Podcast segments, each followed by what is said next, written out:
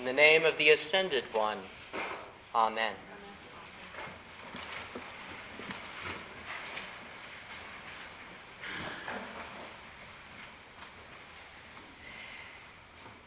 This past week was one of usual busyness for the Church of Our Savior. On Tuesday, a group of parishioners joined in the monthly lunch for those in need at Our Lady Mount Carmel. Tuesday evening, I joined other members of the Youth Addiction and Suicide Prevention Coalition, which was founded here, at a meeting at the Marin Civic Center to discuss parents, teens, and the law.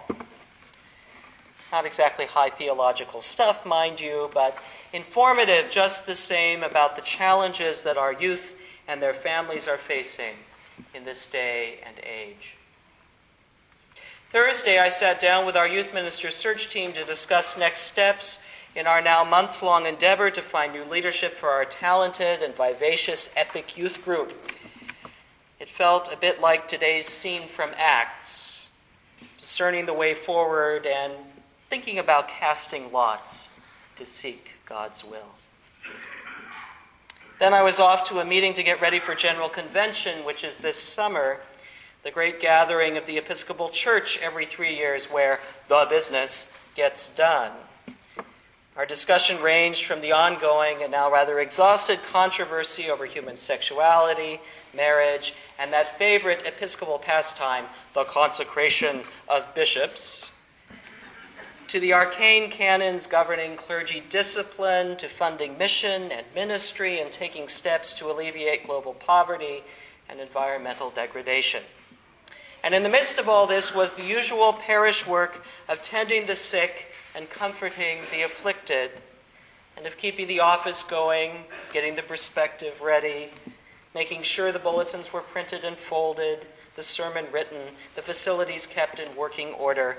It was, in that sense, a pretty typical week here at the parish. Not incredibly high and lofty, but nor was it unimportant. In short, in good Anglican fashion, it was an appropriately messy week, prayerful and practical, where we acknowledge God and then roll up our sleeves and get to work in the world.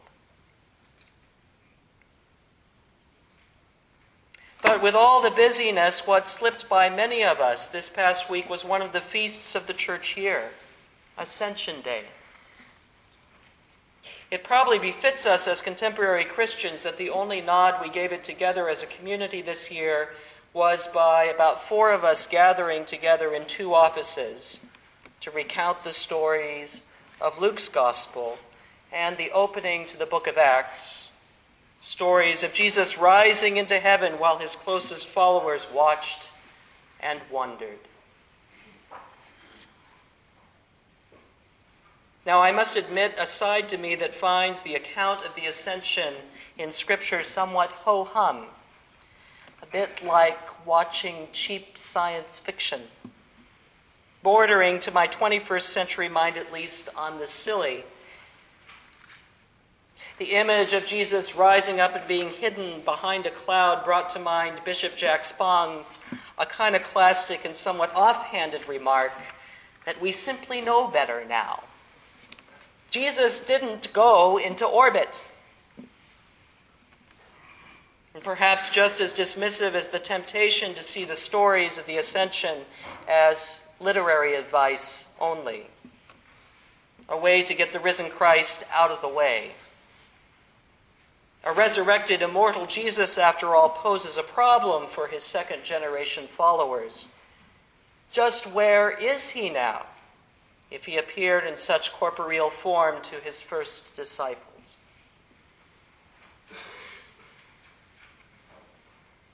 So, of all the stories about the person we call Lord and Savior, Messiah and Teacher, Truth and Friend of Friends, it's the ascension that is most likely to make me blush with some embarrassment.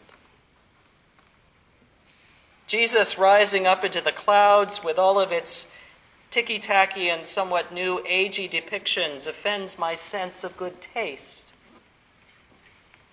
Yet, yet, the ascension is not only part of our church calendar, it is part of our creeds, a central tenet of our faith.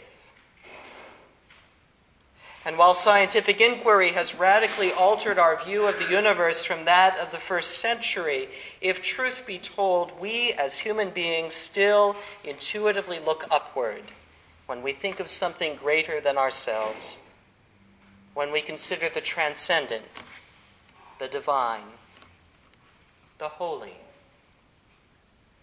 The urge is still to look skywards, to rise above who and where we are, in order to obtain inspiration or take the first step towards a lofty goal. One answer to the riddle of the ascension is simply in our gathering together here this morning, recognizing in our midst, in one another, and in communion the presence of Christ. Somehow the risen Christ must transcend the historical confines of the first century.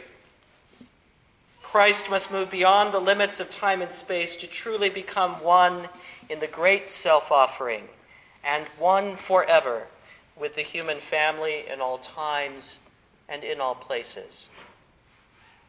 And perhaps one with the entire universe itself, so that it all may be drawn Godward.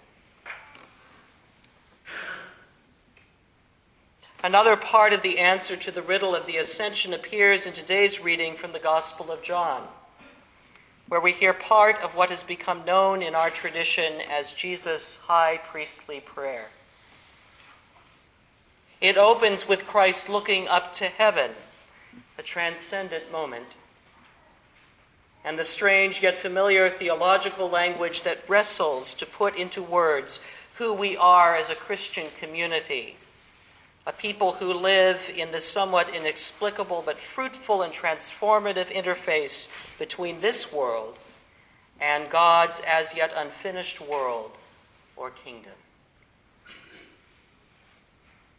Jesus, as the Christ, becomes the one who breaks down the barrier between our world and the next, between death and new life, between the old and the new between the ephemeral and the eternal.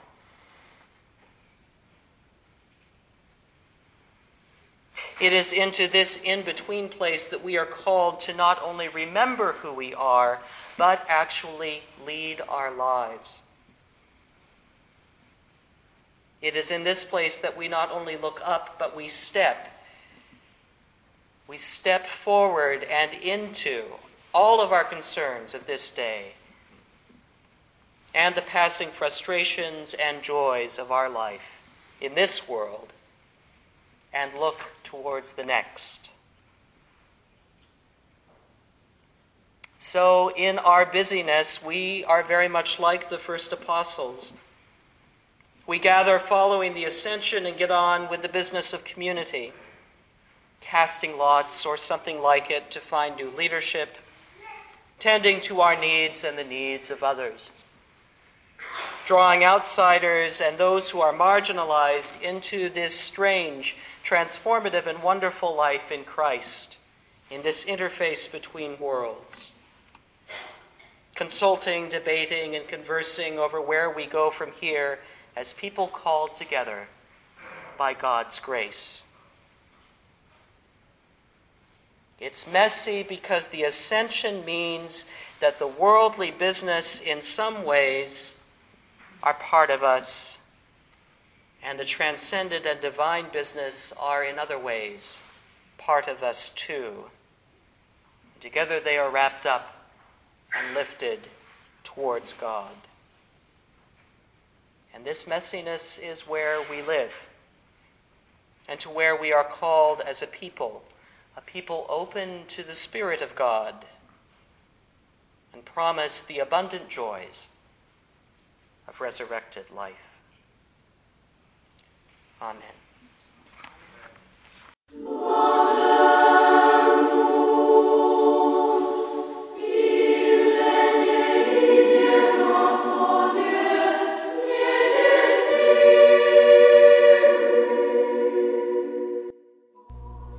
Listening to this sermon podcast from the Episcopal Church of Our Savior, Mill Valley, California.